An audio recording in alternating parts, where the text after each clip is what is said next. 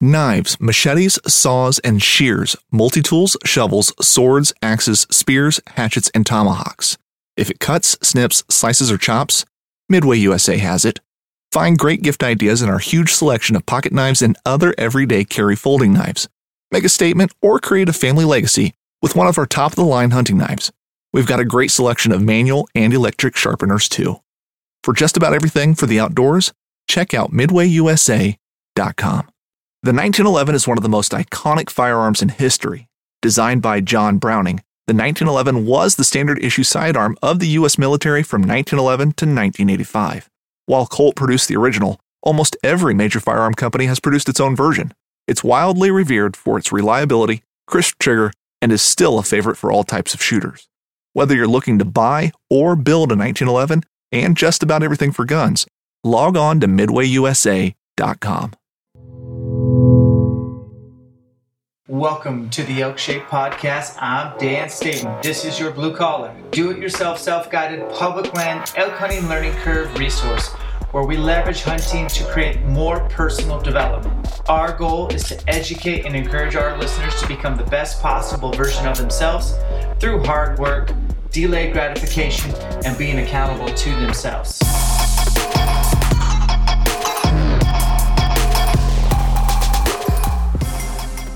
Welcome to the Elk Shape Podcast with me, Dan the Fitness Man. What's up, guys? Hope you're having a great week. June's almost here. Excited to drop an episode today. We are going to be talking about Washington State elk. I'm a Washington resident. I have killed two elk in the state of Washington, and I have, I think, maybe one season of actually trying to elk hunt over the counter. So we're gonna to- we're gonna kind of do it justice and talk about Washington State shit show. That's the name of the show today. It's We Think Washington Elk Hunting is Ridiculous, and we're going to talk about why. It's going to be a little bit of controversial topics coming up, but we're going to try to back some things up. I'm bringing on my intern right now, Jacob Villasenor. He has, I've known him for about five years. He's followed me with a camera in Nevada mule deer. That's where we first kind of hung out for a five day hunt, and he did awesome.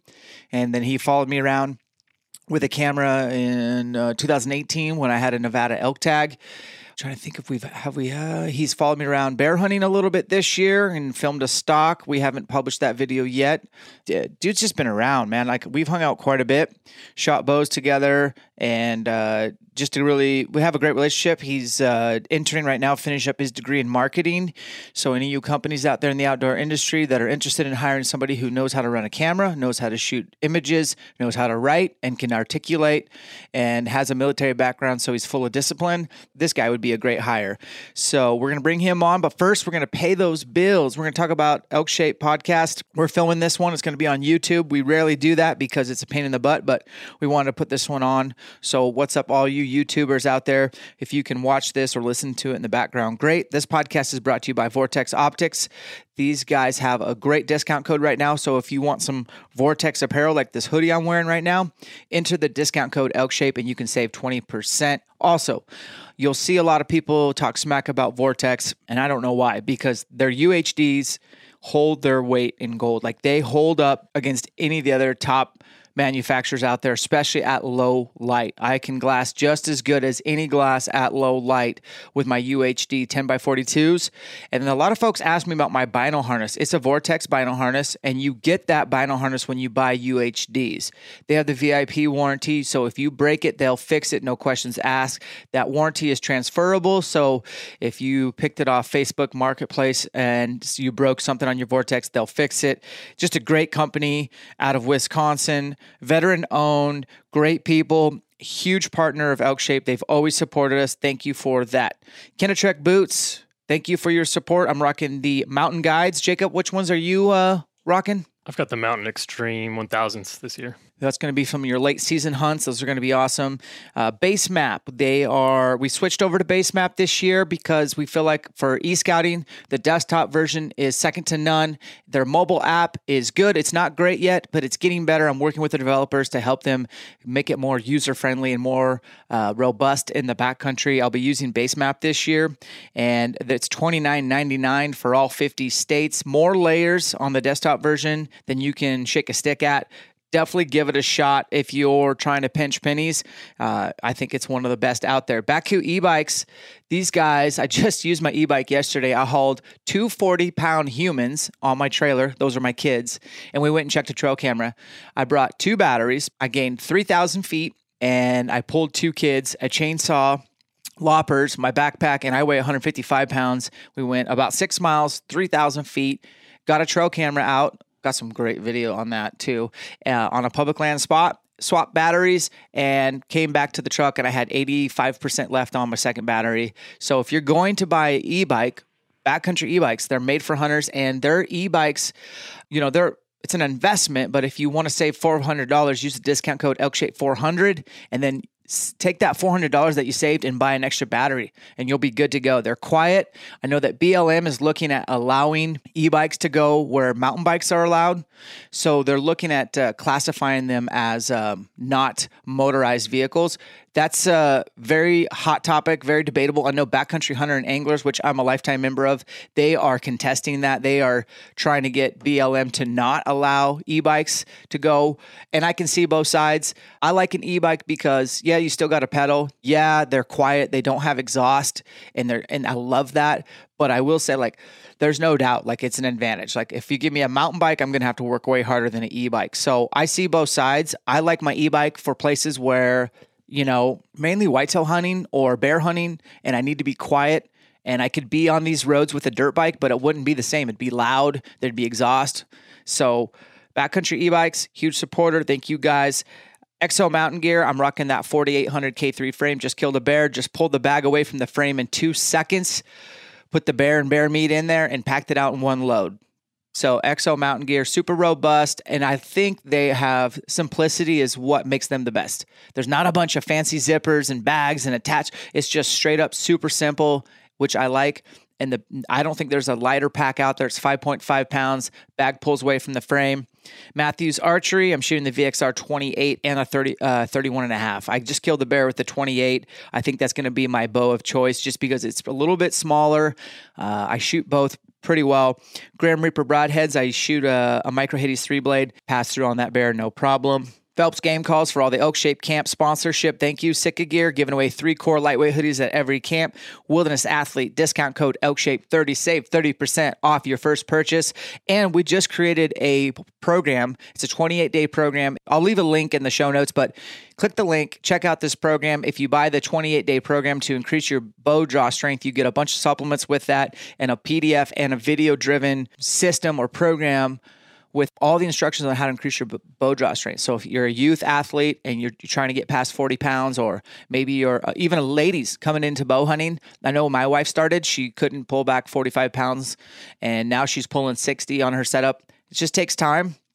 Some people are overbowed right now and they think it's cool to get 80 pound limbs. And uh, so we have a bow draw test in there to make sure you're not overbowed. Uh, thank you to Black Gold, Outdoorsman, Off Grid Food Co., Easton, Tight Spot, Crossover Symmetry, Lakewood Products. We appreciate all your guys' support. Thanks for letting me pay the bills. Elk Shape Camp, we have Colorado coming up second week of June. I'm looking forward to seeing all you guys and seeing Aaron Snyder, Phil Mendoza, Dirk Durham, Jeff Bynum, and then boom, we're going into Wisconsin in July, and it's going to be awesome. We both those camps have one spot maybe each and I open registration back up. So if you are interested, go ahead and use the discount code Kenetrek100 and you will save $100 off registration and that will be good for either camps coming up. And then 2021, we'll be doing five more camps, and we're going to try to go primarily East Coast. So be on the lookout for that. Now, let's get into the podcast with Jacob Villasenor. Uh, Jacob, I'm excited to have you on, man. Um, we're going to talk about the shit show elk hunting in Washington State. You've killed an elk, your only elk, your first elk, public land, over the counter, Washington State. So you've done it. I've done it. You I done did it. I put the work in. And we brought you on the podcast and talked about that. We did. So if you guys want to hear that episode, go back. Uh, uh, we'll leave a link into that show. But what is your agenda today? What do you want to talk about? So I I was setting up for the draws, looking at odds, another year looking at tag allocations go down. Kind of knew the backstory of why that was happening, but just started looking into it. And from there, kind of my eyes were open to how much less opportunities given out, particular because of the general system and the way the system's set up with quality managed units with spikes, branch bolt, draw, that whole system. So I can jump back in, start from the beginning, and uh, explain why. Let's lay down the foundation for those. So if you're not a Washington State resident and you're listening to this podcast, don't hang up yet. Like there's some good hunting in Washington. We're going to talk about it. And it's an over the counter option. So let's say all the draws have gone and you're like, man, I don't have, I didn't draw anything. Where should I go over the counter? It could be a good state to come to, especially if you're going to like try to round up a Idaho, Oregon, and Washington, like a trifecta. Maybe you want to do 10 days at each, hunt the entire month of September. We're going to lay the foundations for Washington. It is a choose your weapon state ish. And uh, I want you to lay down the foundation of how they allocate their tags, the draws, the seasons, including the spike only nonsense. Go. So to jump back, like the there's Roosevelt elk on the west side and Rocky Mountain elk on the east side. For the most part, barring the northeast and kind of central little elk bands that kind of run around, there's there's an actual herd up in the northeast called the Selkirk herd. That's over the counter, but everything else, Yakima herd, Colockum herd, and Blue Mountain herd, which are some of the bigger herds in the state, are all managed under a spike only general season. Colockum's especially the true spike, so you can only shoot one point on each side. Each side. The Yakima and the Blue Mountains, you can shoot a two by one or a three by one, whatever. Um, but for whatever reason, the Colockum they've chosen that that more strict true spike season. And that's not complicated. I mean, in the heat of the moment, you know what I mean? Uh, maybe maybe the the points are lined up and you haven't seen it turn, but right. And it goes back. So they the herds, the Rocky Mountain elk herds in Washington's pretty much got extirpated. Besides maybe the blues, they're all pretty much gone by the late 1880s. So they brought elk in from Yellowstone, about 50 per herd, and that's how they started back in the early 1900s. So, and for the longest time, they were managed as any bull or any elk, depending on what the population objectives were for those those elk herds. But by 1989 in the Blue Mountains, the biologists were concerned because they were getting bull to cow ratios of one to five per hundred cows, and they were spikes and raghorns. They they didn't have any mature bulls for the most part because the there's so many people in Washington even back then, and actually I think more people hunted back then, especially rifle seasons, that the bulls would just get decimated on an any bull season, and so by the end of the season there'd be practically no bulls left and basically no mature bulls. So biologists looked at systems back then. What can we do to increase the age structure of the bulls in these herds? And they went with a spike general season and a draw for the branch bulls. I think the watershed was in the Blue Mountains was draw only for a little bit longer than that. And that's the only place you could really find mature bulls. So they did that in 1989. And then by 1994, the year I was born, uh, in the Yakima and Colockum herd, they went with the same system because they were seeing the same things. So that's when it started. And at the time, they went with a bonus point system. So every year you don't draw, you get a point. Those points are squared, and that eventually would get you a tag. And for the first 10, maybe 15 years of that, people were drawing tags, even rifle hunters, because the amount of people that were involved with the draws was a lot lower. Um, point creep hadn't started setting in. It just worked better in the beginning. But by the time I got involved with hunting back in 2014 to, to now, basically the system's been broken to the point where, yes, we have opportunity by a general spike season. But if you look at the success rates of those hunts, barring antlerless opportunity with a bow, because the antlerless opportunity for muzzleloader and rifle is is draw only, it's practically nothing compared to other states. And so you're you're getting crowded woods. You're basically just getting meat because most people aren't going out to shoot spikes for their head headgear. And crowded woods, low success rates, and now practically no chance to draw a branch bull tag in these in these units. Some people are drawing them, but there's so many people here, and the tag allocation is so low that you can't really. Even someone with max points, for for instance, someone with max points in a, the Yakima herd units, gets about 3% chance of drawing a tag every year. And how many how many points is that? 24, I believe, in most. Okay. So let's back up even a little bit. Just so I wake up, I'm like, I'm gonna get my elk tag. Um, Washington has a kind of a weird system where they have a draw. It's in May. That's the deadline. They give you the results pretty fast, about a month later, sometime in June. I go in and I'm like, okay, I want to put in for elk. So I go to their website and I have to buy my application first.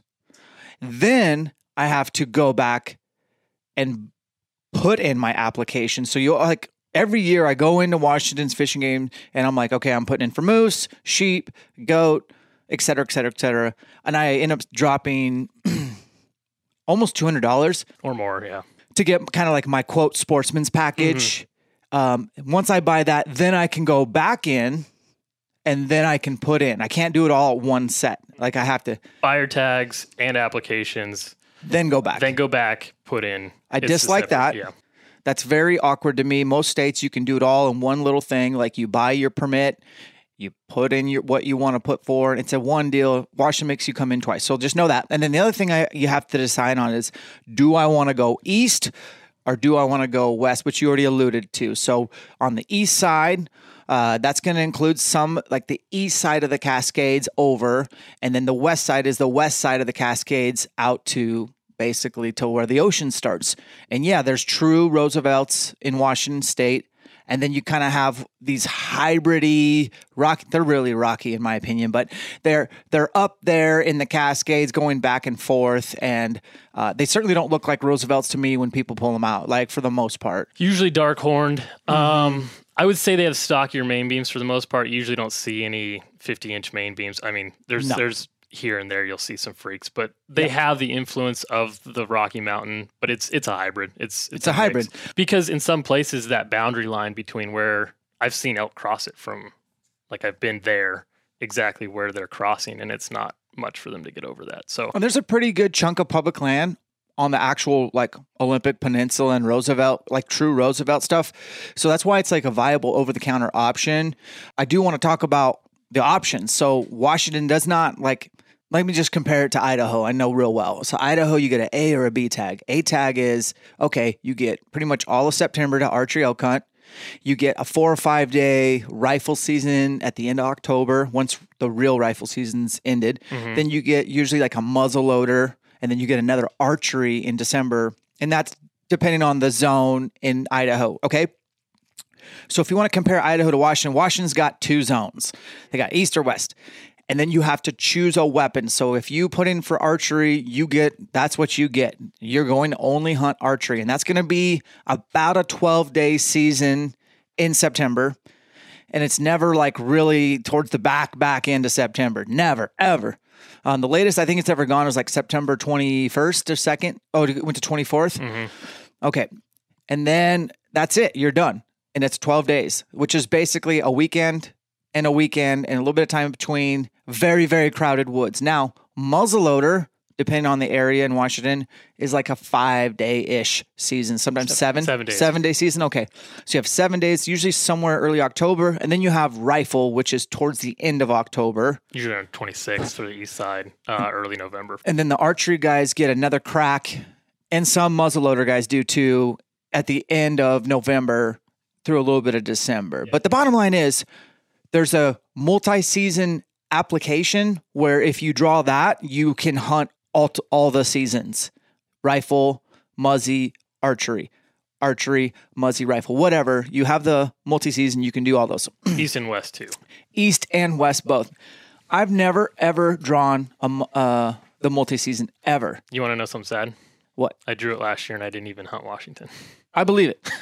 I mean, so wh- okay. So the things that I guess I dislike about Washington, I'm just gonna get up front right now is like I hate the idea. And I had a guy on here named George Bettis, and he kind of helped talk about working with the commission to get the spike only because they were in dire straits. And I get that, but that to me, I like what Montana does. You don't shoot spikes. Like, and I've killed two spikes in my life. I killed two in Idaho.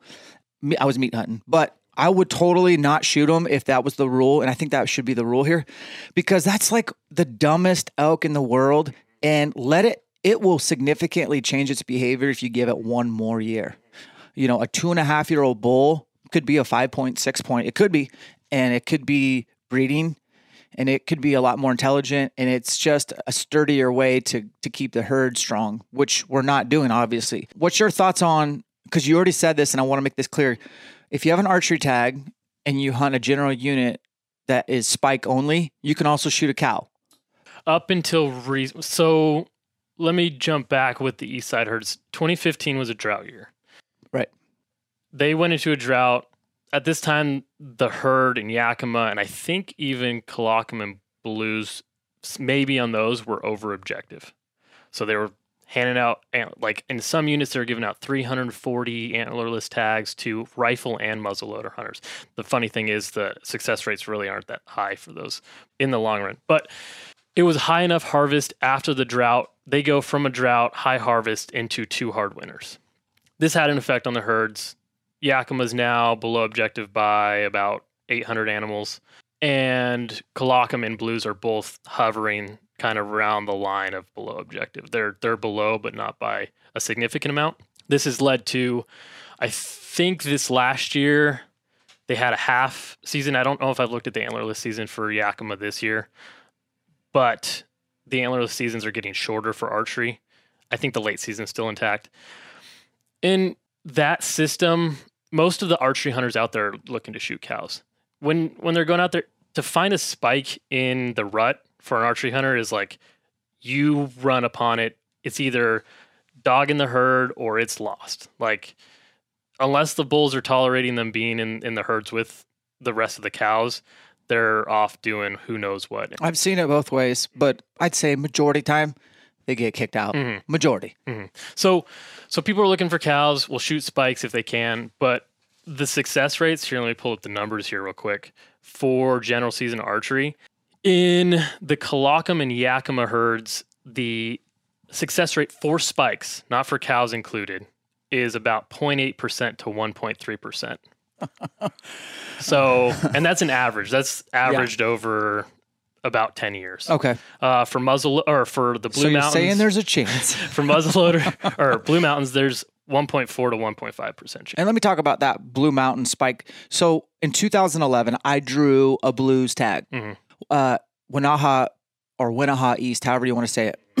and we're going to have to talk about natives on this in a second. Okay. We are. I, and I don't have a strong opinion on it because I'm a white man and they were here first. That's what I believe. But, anyways, the 2011 drew it, was stoked.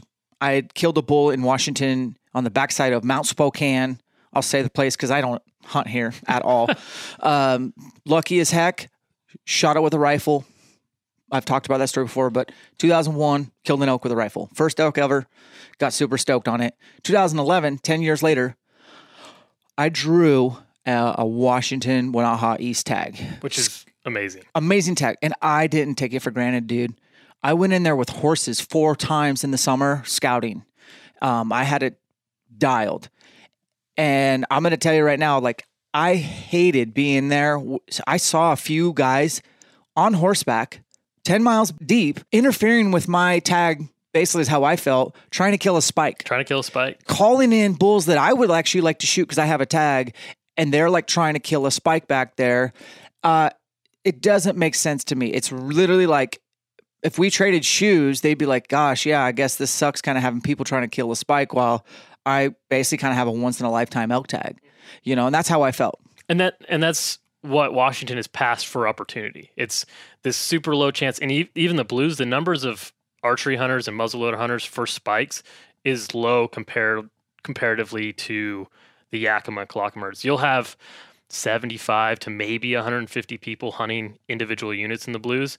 In Yakima herds, especially with the late season, you can have upwards of 900 to 1,000 archery hunters in a single unit that report hunting that unit.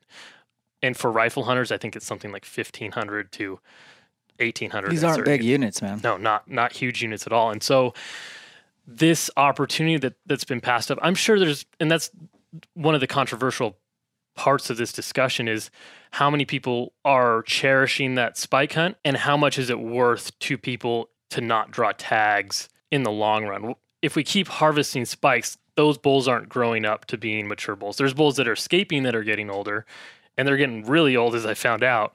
But at the same time, if you're killing them spikes, they're not they're not getting three and a half, four and a half, five and a half year old bulls.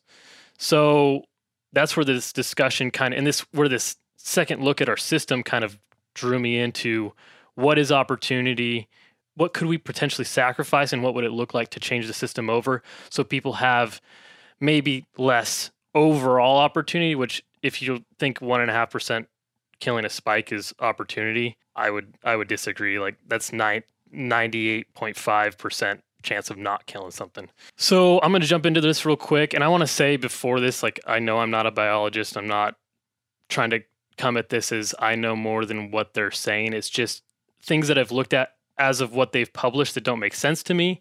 And that in turn has led me to ask these questions. Are we really managing them right the right way for Washington? And if we shifted it over, what would that look like? Let's start with the numbers real quick. So I did the averages for the number of elk in the three herds, and the averages for the blues. Average for blues is about five thousand animals, Colockum five thousand animals, and Yakima about ten thousand animals over the past ten years. That's where the average populations, which plus plus a small, it's called the Rattlesnake Hills herd, part of the Yakima herd. It's a sub herd, just Just a east little of there. north, northeast. A lot of private land, Yeah. draw only units, that kind of stuff. About it's over objective by 700 animals and has good bull to cow ratios, but it's not a lot of access. So, but that all total is 21,000 elk under quality management on the east side.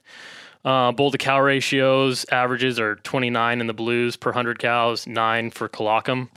This is this is where it gets weird. So nine for Colockum and 16 for Yakima, and at, currently I think Colockum's at 14 and Yakima's at 11 from what they report. Actually, technically seven from what they report.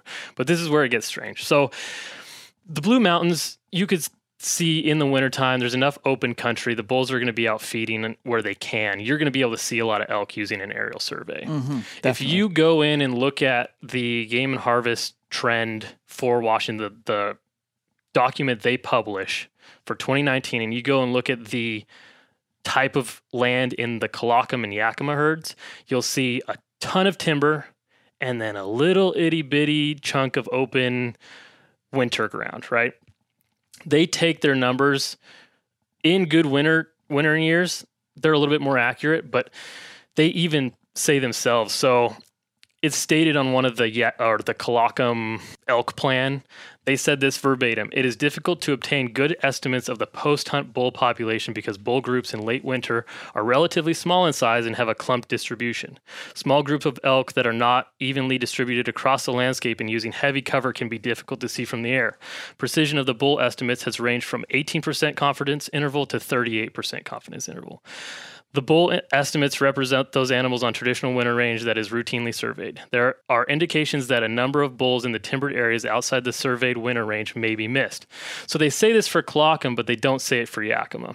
For some reason, they don't say this for Yakima, even though I think Yakima has less open, non timbered winter ground. And if you understand confidence intervals, it's basically how sure are they on the number that they're reporting. For populations they have a conf- confidence interval of five. So 18 to 38 percent is how much error they could have in their numbers but they continue to seem it seems like they're basing allocation strongly off of these numbers even though that confidence interval is that high and they're not really doing anything to try to get a more oh i don't know if they're not doing anything but it doesn't seem like they've made efforts to develop a more effective system in surveying bulls in the populations of elk. So this is kind of strange to me because I I was in the area when they took these numbers for Yakima. So 2010, 15 per 100, 16 the next year, 16 the next year, 15 the next year. Then they had two years of not even surveying them because I think they're over objective and they're like, okay, we're good. Then the drought happened in 2015, and you would think the number goes down after the first winter, but they had hard winters. So you remember they have hard winters, more elk come down, more bulls get pushed out of those timbered areas. Their bull to cow ratio goes up to 19. The next year goes up to 20. After the hard winter and the drought, the next year the bull to cow ratio goes up. Then a, a not hard winter plus non aerial surveys, just basically, so it's called ground surveys. They take the number of the, the elk at the feed stations, plus they hike around, drive around, do what they can to see elk. It drops from 20 the year before to seven the next year. It says a little disclaimer on that says 2018 data are based on ground sampling of historic elk winter ranges and are not thought to accurately reflect the true population ratios due to the low observability of the bulls on the ground, which would make sense because most bulls, especially in a lighter winter, in in that area, like I was around hiking looking for sheds. Bulls are up higher. You're not going to see them in some of the timber that they hang out in, especially with an aerial survey. Not counting, like I would hike around And in the not timber. out in the open all day. No. They, oh, breaking the weather, they'll Mm-hmm. come out, but they'll go right back in. Or if a rain breaks, they'll come out. Or they'll just be out just when this when there's shade. Mm-hmm. You know, if they're like on a east face and the sun's setting, or on the backside. But other than that, they're not going to come out. exactly. I would hike around in the timber. And they can feed in the timber, by the way. Oh yeah, big time. I found a lot of sheds in the timber, and those years I was finding sheds, and they were there. And I mean, I found one of my biggest sets those years. I'm not saying that the population didn't dip because it definitely did, and the bull to cow ratio I'm sure took a hit because they were harvesting at a high rate of both spikes and branch bulls prior to this happening.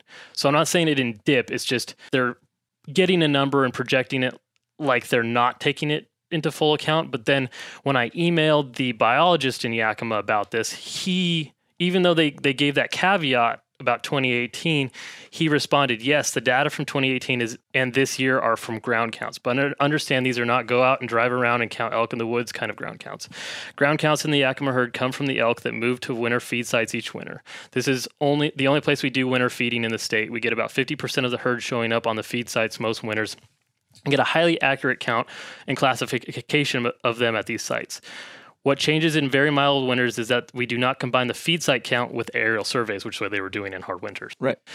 So the bottom line is, I think what you're coming at is you think you think there's plenty, there's probably plenty of elk to hunt, and they're not giving out enough tags. What is your narrative? My narrative is that even in the good years, there's likely more bulls to cows than they were what was being represented and what was showing for harvest.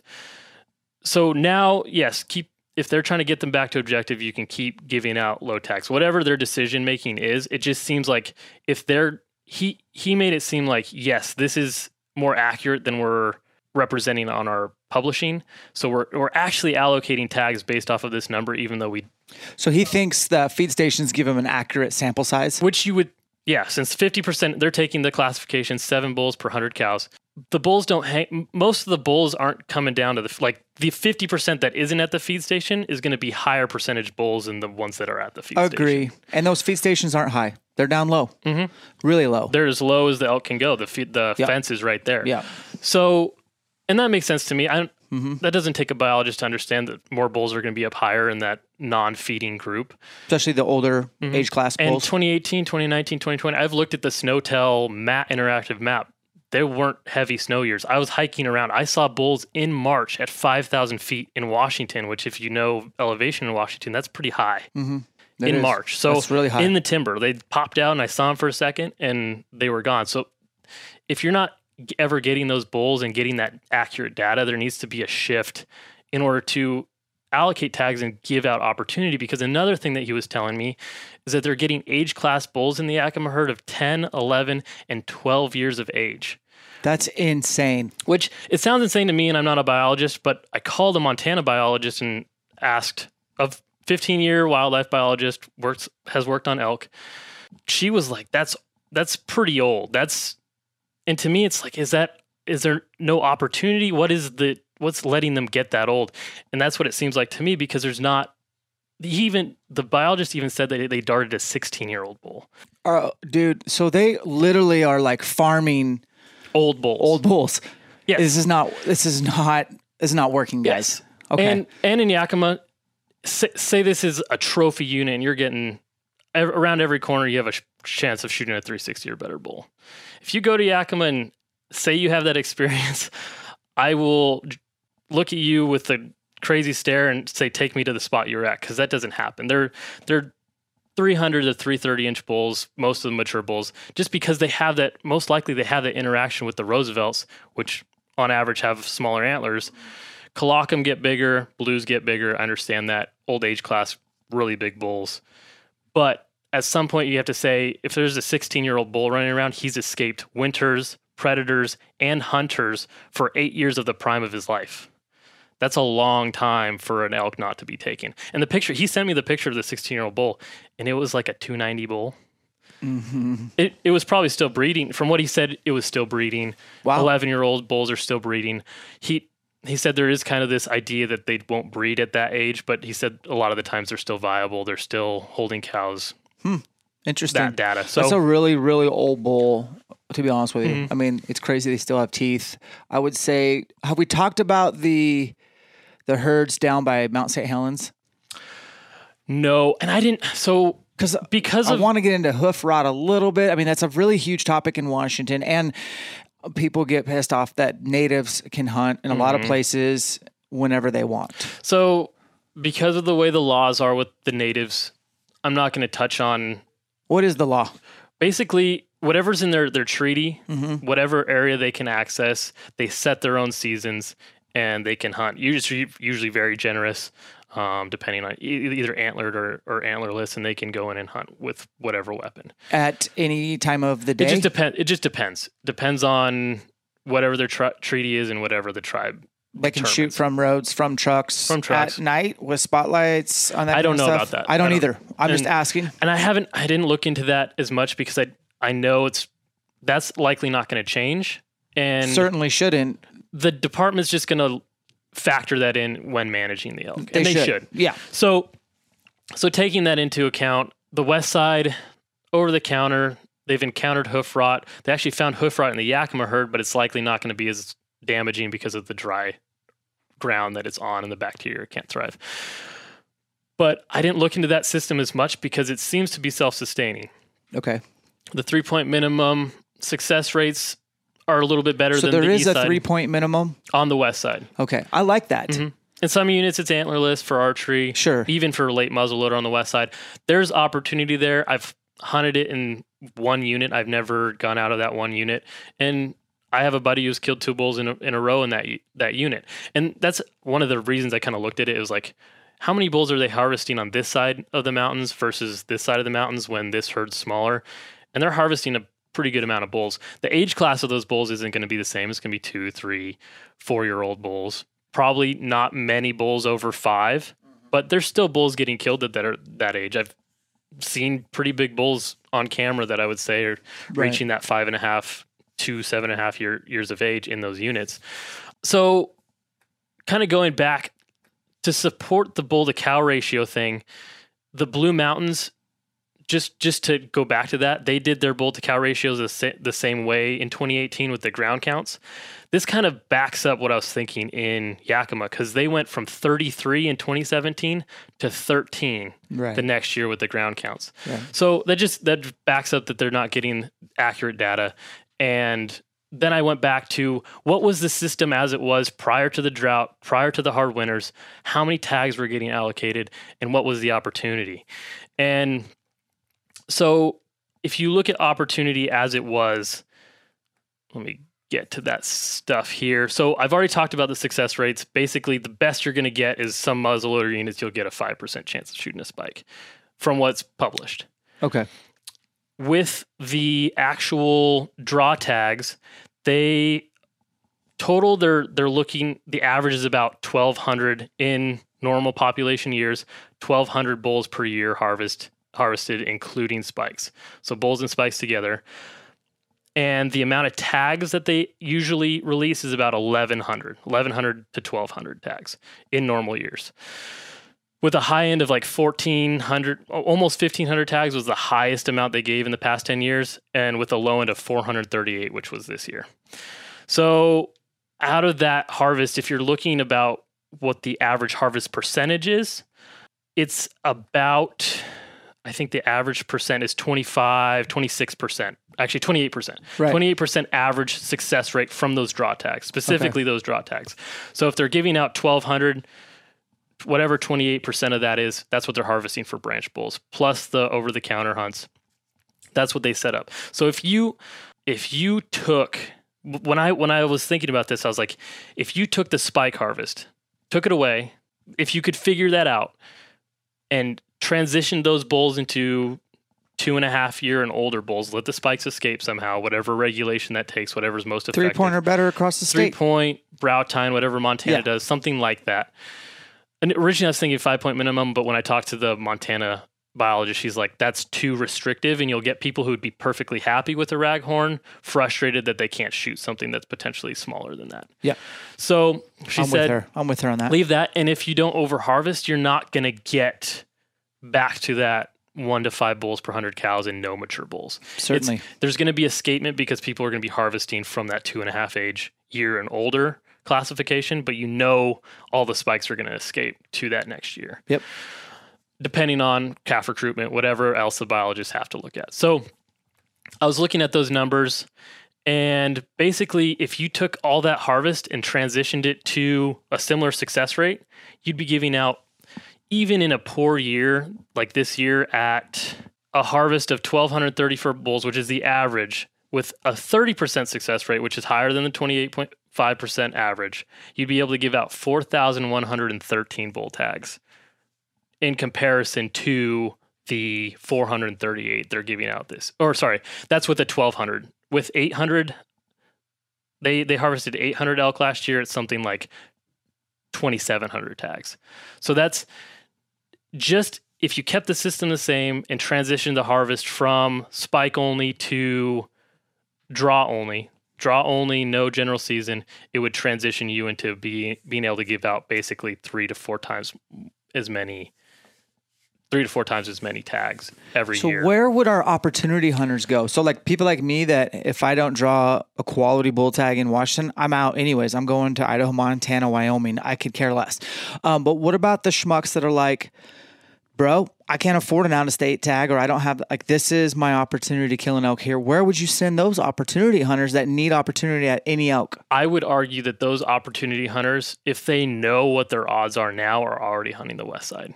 Those most of those guys, unless they're hunting a, a late, late season archery cow tag, Right. they're going to the west side if they're if they're passionate about killing a bull. Yeah.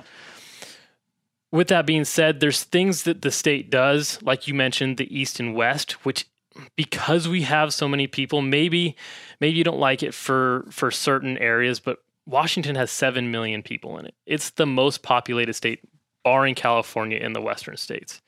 And whether or not we have a huge hunting population out of that, it's still big enough that we have a pretty good amount of people hunting in this state. Couldn't we do um, elk zones like Idaho does? and that's and that's what I was thinking. So if we go back, and uh, the best best way I can explain this is if we went to a draw only system, barring any other changes, I'd like to like compare that to Nevada because I was it's gonna the say Nevada's best, got a draw only it's the best comparison to see what do it. I want to hear this.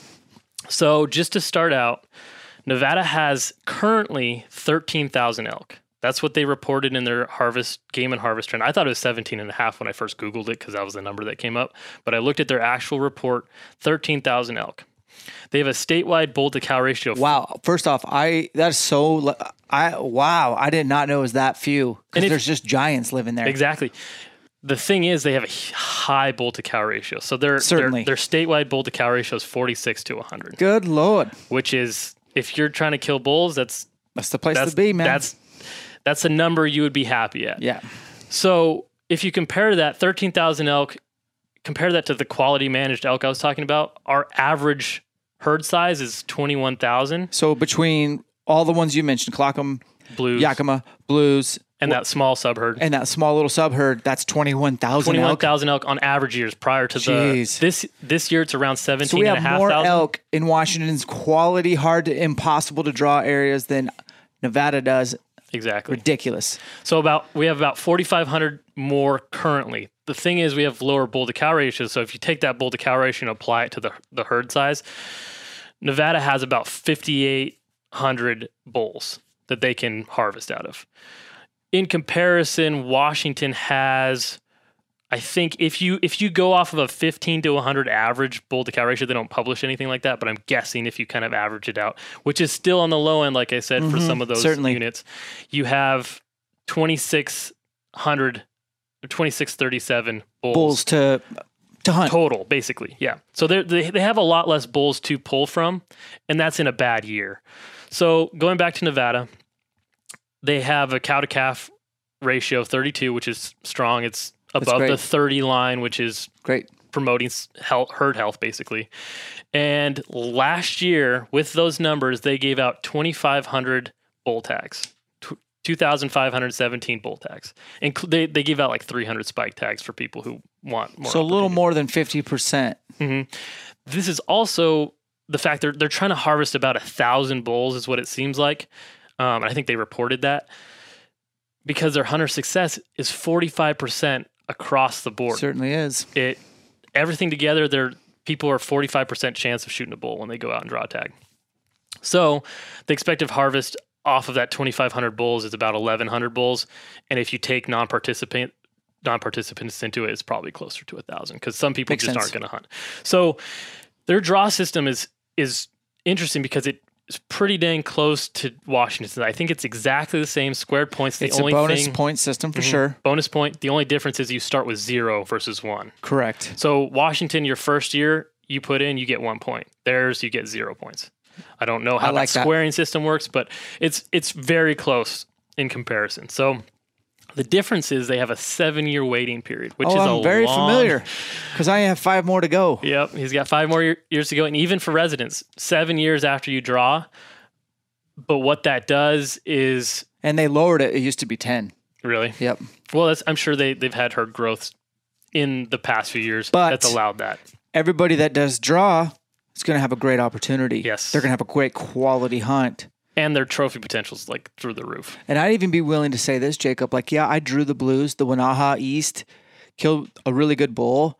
I'd be even willing to be like, okay, I need to wait seven years before I even put back in. I would be totally down for that because that would clean up these odd these odds, these percentages need to go up. If somebody has like my buddy John Gabriel has something like 20 22 points for a lot of these species and he's got like a 0.015 chance of drawing. Mm-hmm. That's and he's a resident. So so I did that. Or so was. if you go to the odds with five points, five points, I've got six points, and I've feel like I've kind of got to the point where I understand elk hunting to the point where I'd want to draw a tag. Five points in 2020 for a Nevada resident archery, you have in between at the low end 2.8 percent chance, but that's like a 380 percent. Like it's a you want to draw this tag to 98 percent chance of drawing a tag. One of the tags they have there by five points, you've drawn it, guaranteed, basically. Muzzle loader, 3.1% to 50%. Early rifle 0.56% to 36%. 0.56. That's not even it's just That's no chance, but that's probably a once in a lifetime. Like you're going to shoot a 380 bull if you're trying to put in for that early rifle tag in Nevada. yeah, yeah. And then late rifle 4.4% to 52%. So that's Nevada's odds. Let's let's roll through Washington's real quick for 2020 for someone with 5 points, which I should have done for 6 points because they had that zero. Yeah. But oh well. It doesn't really change Oh, I want to say, guys that are watching the podcast or guys that are listening to the podcast, Jacob is going to add his notes and his visual aids to the video. So if you're digging what we're seeing and you want to, you're like a visual perspicuity, I want to see what we're talking about. Check it out on YouTube. We're going to put it on the Elk Shape channel. So, anyways, as you were, Washington's. So Washington archery, you have 0.13% chance of drawing to 6.8% on the top end, and that 6.8% is in like a low public land unit, basically. Oh, okay. Muzzleloader, 0.11% to 1.5% chance of drawing. With Ear- five points. With five points. Early rifle, 0.1% to 2.8% for early rifle, and late rifle, 0.09% to 0.81%. So all of your chances are basically below the starting point for all of Nevada's Correct. for as we are now. And again, we're they're allocating tags at a low try, low amount, but at the same time, we still have more elk. We have less bulls, but because of that general season, that spike harvest, we're not harvesting a huge. We're not giving out draw tags for those branch bulls. We're taking them as spikes. So Let them get past the spike. I'm totally on board. so so yeah, again comparing that Washington. So I took at the average population, which was I think was a twenty one thousand, or sorry for bulls was slightly different, but at a fifteen to hundred bull to cow ratio, you have about 3,000, 3,200 bulls on an average year at 15 to 100 cows. If those if that number is actually higher, if it's at 20 per 100, you have 4,200 bulls. If it's at 25, if if the managers could get it to that 25 mark at an average population for all these, the 21,000, it's 5,300 elk. And if you, they even got it to 30, which is still 15 lower than Nevada, who knows if they could do this? It would be at 60. We would have more elk than Nevada does, more bulls, 6,300 bulls. So if you take that and let's let's even jump over to the amount of, so remember the amount of tags they gave out in Nevada was like 2,500 Yeah. For the amount of elk. We gave out 508 last year. And are we expecting about a 50% harvest rate? 38.4% harvest rate. Oh my it's gosh. the It's actual even less. it's the actual number. It's not even the suspected. That's how many bulls on draw tags were filled. And that's high because I remember I said the average was 28.5%. Yep. Yep. Because they when you give out less tags, the success rate increases. Certainly. So if you you're giving out more tags then the average is going to go up. For example, 2014's success for draw tags was 26.5%. But they hadn't cut tags yet. They hadn't cut tags yet. That was at that time. Yeah. So if you took the actual harvest of last year, 808 bulls, even with the 38.4%, you would you could give out 2100 bull tags. With a 7-year success rate average, you'd be able to give out 2800 tags last year. With that success rate, if you took out the spike harvest. So take out the spike harvest, you're what is that? 5 times more elk bull tags, which in and of itself is going to increase your odds. Not counting, let's let's let's go through some of the proposals I've kind of worked on. So Okay, let's do that. so I've kind of worked through some of the proposals to affect this and even make the odds even better. If because if you multi, if you increase the amount of bull tags by five, you're going to increase odds. But again, first things first, you're removing the general season. West side would remain over the counter. Archery antlerless seasons would get changed over to draw only because why is an archery hunter getting over the counter? It's because of low success, but you can still manage it to where it's a draw tag and you still have a lot of options. You basically have the same amount of tags available for people hunting over the counter. It's just they can set the amount versus in a year like this year when the numbers are still down, they have to go, oh, there's going to be a general season archery hunt. We don't know how many, we don't know how the winter is going to be. That late season hunt could slaughter a bunch of cows and make it harder for us to get it back to objective. So if you change that, biologists would have a little bit more structure to making those seasons work the way they wanted to to keep the numbers where they want them. Okay. So one big thing is the way they allocate tags doesn't make sense based off hunter participation. Like like I mentioned, 2014 or 15, I think it was 20 even 2013. They gave out like 400ish cow tags. They gave out 400 for rifle and 400 for muzzleloader. Why do you think they did that? I have no idea because 61% of the people participating are rifle hunters and 12% are muzzleloader hunters. So why are they giving them out the, out the same? You'd think success rates, but the su- success rates don't line up either. no, they don't. That So does if- not line up at all. So if you allocate harvest, say you're taking, oh, we want to kill 100 bulls in this unit. You give 61 of those bulls to rifle hunters based off of previous harvest success, 27% to archery, 12% to muzzleloader. And then it lines up and you take whatever the participation in the draws was the year before and you allocate tags the next year based off how many people were participating. Does that I make could- sense? I could buy into that. I think that's a pretty good way to go about it. So that's that's the average for the past seven years is 61% modern, 27% archery, and 12% muzzleloader in the Yakima herd. So, and you could do it by herds too if you if you managed it in a zone type management. So regionalized elk tags like Idaho, if you took ev- Absolutely. every single elk herd in Washington, that's 10 herds, and made it a zone to where you had to purchase your tag, it it'll make it more complicated. But what it will do is it will prevent someone disperse. It'll disperse, disperse the hunters. seven million, not the seven million, but the huge amount of hunters we have in draws and in the field. So if you tell someone, okay, you maybe someone has 15 points for elk and they're like, I want to draw a tag. They're going to put in, but the the caveat is if I put in for Yakima, Colockum, or Blues, if I don't draw a tag, antlerless bull or quality, I'm not hunting. So if you have zero points, you might be okay. I want to hunt an over the counter zone. I'm going to go to the west side or the northeast. You pick one of those zones. You're not going to overcrowd those areas.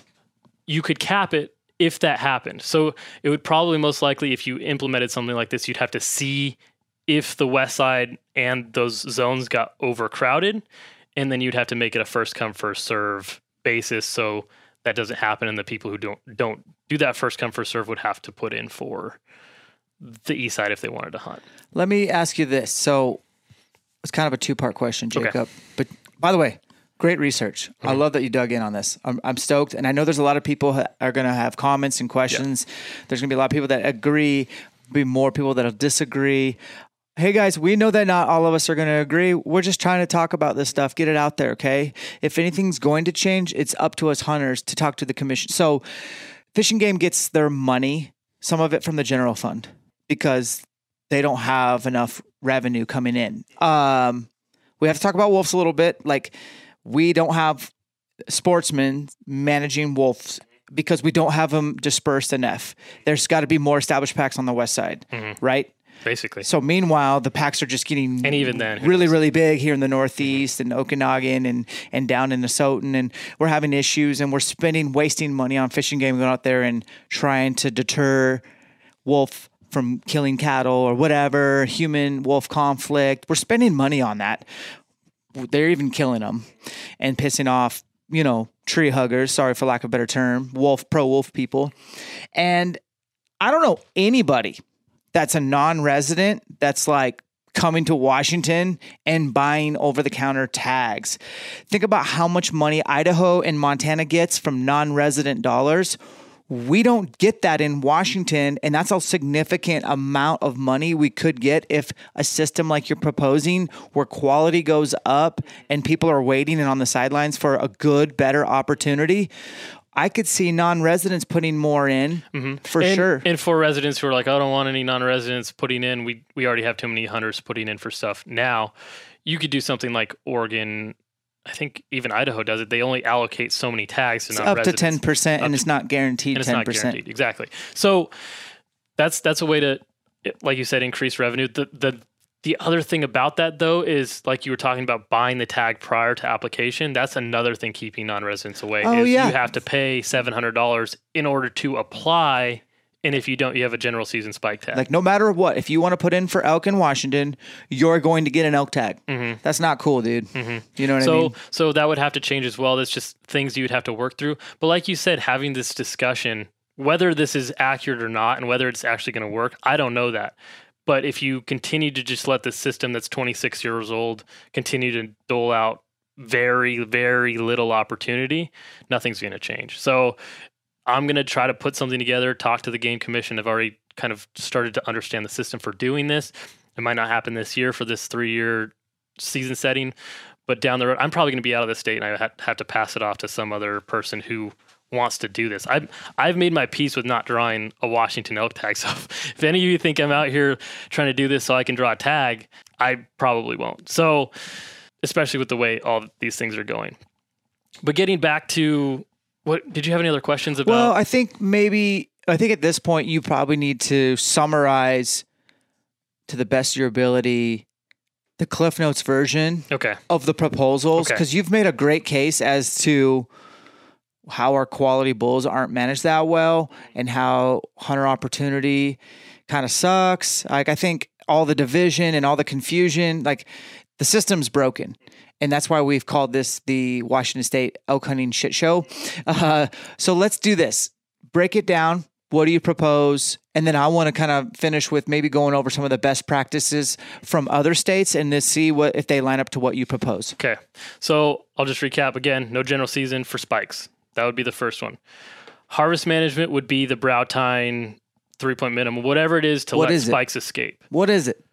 Brow tine. I would say brow tine. Okay, It's, it's, that's it very generous. in Montana. Yeah, that's good. Point point minimums are strange sometimes. They don't always work. Um, then regionalized elk, elk tag by zone. We already talked about that. Longer seasons was something that when I didn't even think about the Montana biologist I talked to. I Yeah. mentioned how long our seasons were, Twelve days. and she was like, like she was like Seven didn't even she didn't even talk. She just like wait, say that one more time, because Montana obviously has like the most gen- like generous seasons probably in the western states for over the counter. They do. She said that alone, the amount of pressure you're reducing on animals and competition between hunters, shortening season in the end doesn't really, from what she's seen, decrease success rates. Just It overcrowds the It, it woods. just overcrowds the puts woods. a ton of pressure on the animals. animals go from one basin to another and there's more hunters there and that animal gets shot basically so she says increasing seasons would probably have a, a huge effect on overall herd health management. So that's one step you could take. I don't Uh, know how about hunter experience? yeah. I think that would go way up. You know, instead of having just um, a seven day rifle or seven day muzzy and you run into orange everywhere and it's, you don't see, spread it out a little longer. Maybe, you know, you take your days off, your vacation, you burn it, you have a little bit more enjoyable experience. You might be willing to buy a tag the next year or whatever, or be willing to wait out the seven years Yep. or whatever you suggested. So that I was getting right to it. So a waiting period of three to four years for bull and quality categories, not for antlerless, because I'm sure some people would be looking, okay, in the years that I don't. Again, if you draw a quality bull tag, you're waiting for that quality category. You're not waiting for bull category. You're not waiting for antlerless category. So Right. if, if you still have points in those, you could still put in draw an antlerless tag, still be hunting, especially for the rifle guys who go out and tend to be in big groups and go out on hunts with kind of group atmosphere, you'd be focusing on a couple more people that would have a huge, way better chance of shooting something and way less pressure than 25 people out there and shooting one spike, like in one camp. That's what the odds are as they sit right now, basically. And that's a little bit better than what the odds are. So that would also clear up application pools from the zone, regionalizing it. You get people focusing on what they actually want. Three to four waiting year waiting period. People aren't putting in that just drew a tag and making opportunity for people who just started hunting go down. So moving on from that, only get one choice in quality elk instead of two, because again, that's focusing people on what they want, and then two for bull and antlerless. Since those opportunities aren't quite as quality, quote unquote, They're not. you have maybe two hunts that you'd want to do, Yep. not four. So someone with 24 points is throwing their points all around. And if you look in the bull, that's why the bull category odds are so low, is because in the, the Yakima herd late hunts that they have for bulls, there's people putting in for four of those and they're stacking. So there's like 2,000, 3,000 applications for those hunts.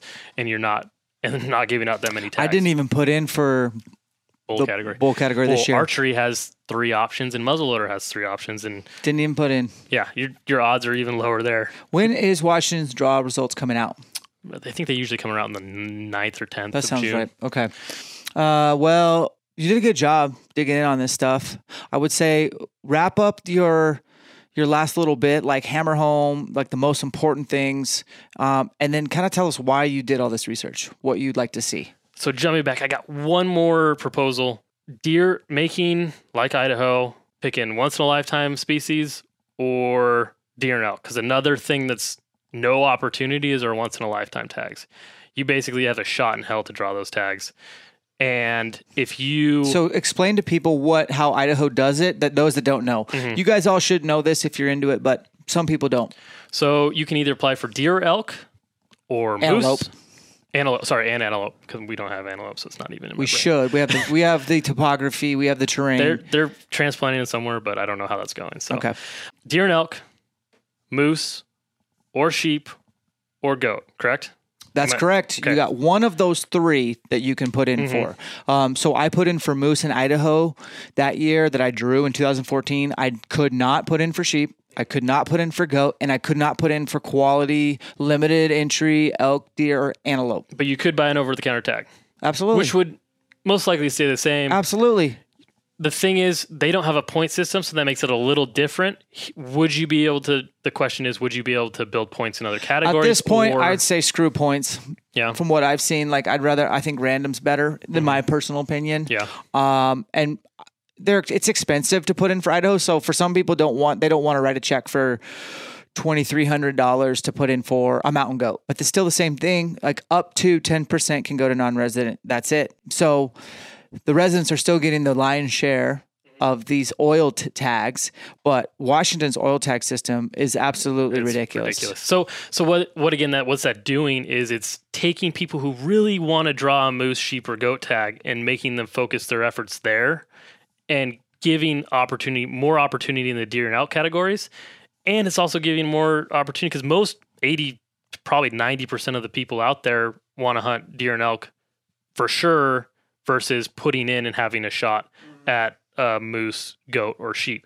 And what that's going to do is going to make it exponentially easier to draw a once in a lifetime tag if you really want to do that. If it were up to me, I would love to see a preference Mm-hmm. for some of those old crusty bastards out there that have max points for Maybe sheep. like a 25%. and they're getting so old. Yeah. Mm-hmm. Like, get those guys their tag uh, before they die. And then the other thing I wanted to tell you was that Idaho did a new thing this year where, like, if you put in for, if you're a resident and you put in for a limited entry elk unit, you have to wait five days when elk tags go on sale because a lot of zones or regional are capped. And so you have to decide: Am I going for this quality limited entry, um, or do I really like my odds in this over-the-counter capped zone? And so for some guys, they're like, "Yeah, I'm not going to put in for a limited entry elk. I'm gonna, I want first rider refusal to that." capped zone and get my over-the-counter tag does that make sense That makes sense, yeah. washington could do the same i think that's a good move It's just make a lot people choose a lot of things that could be looked at to make this system because again we have so many people. We don't have as many elk as a lot of other states. But at the same time i don't know i haven't specifically talked to anyone even people who hunt spikes every year who buy that eastside tag every year that are like man i i still want to hunt those spikes every year. And I, i've looked for those people. I'm trying to find those people because i know they're out there. I just want to know how many of them are out there. Because the vast majority would rather wait especially archery hunters draw maybe a tag every five four or five years with that waiting period. You probably could do that with this system. Muzzleloaders get a tag every 10 years versus every 30 or 40 years the way it's at currently. And then rifle hunters you don't even have a guarantee you're going to draw a tag. So for those people out there who are hunting spikes every year if your option goes from oh i have a once one in every 500 years chance of drawing this tag goes down to one in 27 years. That's better than not giving your application money away your whole life till you're 80 and never getting a tag which is entirely possible. It's not like this may happen. It's like that's probably going to happen based off of some some of the way the tag allocations happen with these tags. Well, this is the first year where I've bowed out on a couple things. I bowed out in uh, Wyoming. I had 12 points for sheep, and I was uh, basically $100 a year to get a point. And just with Wyoming's rule of like the non-residents can't go into wilderness, and that really narrowed where I could put in. And yeah I'm not hiring outfitter, folks. Just not me. And so I just bowed out. That's twelve hundred dollars I invested in Wyoming in twelve years. Walked away. Some people say you're an idiot, but I I would disagree. And then I I bowed out on a couple of draws here in Washington. Like, no longer am I putting in for uh, ewes, Mhm. female sheep. Like, I'm tired of buying. I'm not going to give Washington five bucks for that or whatever it is. Yeah. I don't know what they charge for that and and special application. a lot of people are doing the same thing, even in w- people who hunt Washington every year. In 2015, the hunter participation in the Yakima herd was 22,500 people for general season. Last year was 16,217. So in those years, likely because of tag allocation, opportunity, whatever it is, Right.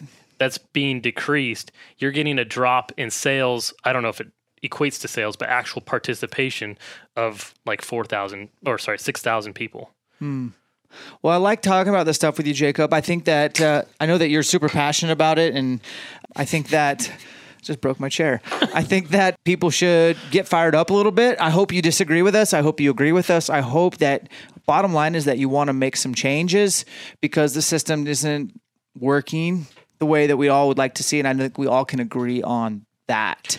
and for the people who have criticism, I know there's going to be criticism all over. Try to look at it from a perspective of how this can benefit everybody versus just benefit me. Because in the long run, I, I love taking people out and, and teaching them how to hunt and taking them out and bugling a bull in. They're like, oh, shoot, I want to do this sometime. But if you tell them that and then you're like, oh, yeah, you may, may never draw a tag here, have fun sp- hunting spikes and seeing those bulls run around all over the place, because that's what I did for the first couple years of my archery hunting experience was Yeah. just calling bulls and then not be able to shoot them. It's fun, but eventually you want to work up, and that's why I jumped over to the west side. From a perspective of getting new hunters out there, there has to be a chance of opportunity, and it's really not there from what I've seen. So I know I'll give you a compliment publicly. In the last five years that I've known you, so 21, now you're 26, um, I, I don't even know how many uninitiated I don't. First off, I don't know how many roommates you've had, but it seems like a lot. You've, you know, you you're in college and you're graduating, but you've had so many roommates, and all of them were like eating your wild game meat, and eventually were like begging you to to let them tag along or take along. How many uninitiated, non elk hunting kids like yourself have you exposed to hunting and success? Just in the last five Four years. or five. Yeah, that's five guys that you've touched. You've changed their life. Like you've helped them harvest their first animal, took them in the backcountry. Um, I know there's a bunch of them that have helped you pack out animals. They've never even seen a dead animal. Like kudos to you. And Jacob doesn't come from a hunting family. So again, listen to the podcast where he killed his first elk and we brought him on. Like I remember that. And uh, so you're, I love your passion, your fire. Uh, where can people talk some smack to you, send you messages, email you, and and I hope that this conversation continues. Where can people get a hold of you? So my Instagram is primitive exposure with an underscore in between those two words. Hit me up on there. My email is V I L L A J A C 29 at gmail.com if you guys want to email me some thoughts and ideas. Maybe be, Comment on YouTube, Yep. and you can make uh, your case there. And if it's just remember, I will delete anything that's negative. Actually, I probably won't. I don't have time to go through them all, but I do think, yeah, we let your voice be heard. Try to be constructive. Definitely be constructive. Play, play Just- devil's advocate because Yep. every idea needs that. Yes. But do it in a way that's constructive and not not critis- critical. yeah, because you worked your butt off and talking to biologists and doing your research, and And I'm no- going to keep doing it. yeah, and you've dug in great, and I appreciate it. So, guys, to wrap up this show, we appreciate you coming on. Uh, we believe that separation is in the preparation, and so right now, I want to plug a couple things. I want you to think about that elk season's less than four months out. We have 90 days to freedom. That's three months. That would be a perfect program to start yesterday.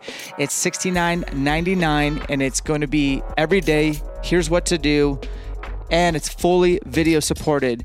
You can only see that if you get the program. That's on our website. Do not spend anything more than that on a program for hunting that's going to get you ready for the backcountry. Buy tags, buy a good backpack, buy boots, but the fitness stuff does not need to be that expensive. This stuff's good. And uh, we also have 20 for 20. That's 20 workouts that take 20 minutes or less for 20 bucks. And all you need is a sandbag or a dumbbell. Uh, and then lastly, all y'all getting ready for elk season. We have 21 days to elk shape. That is the program that I would do literally about three or four weeks out to the day you're going to go hunting because we've integrated archery and fitness together and it's very specific program towards hunting a lot of rucking and that's kind of like your final push or your prep. And then finally if you just need to lose some weight i have one nutrition program that i've written. It's on the store and that's for people that need to drop a good 15 20 pounds between now and september Appreciate you guys. We know that you have a lot of choices out there. We're excited to bring on Ben Gorman on the next week. We're gonna he's the shed net guy and he is a great elk hunter and we're gonna dive deep on elk hunting tactics leading up to the season. Appreciate you guys' support. Have the best week ever, and we'll catch you on the next one.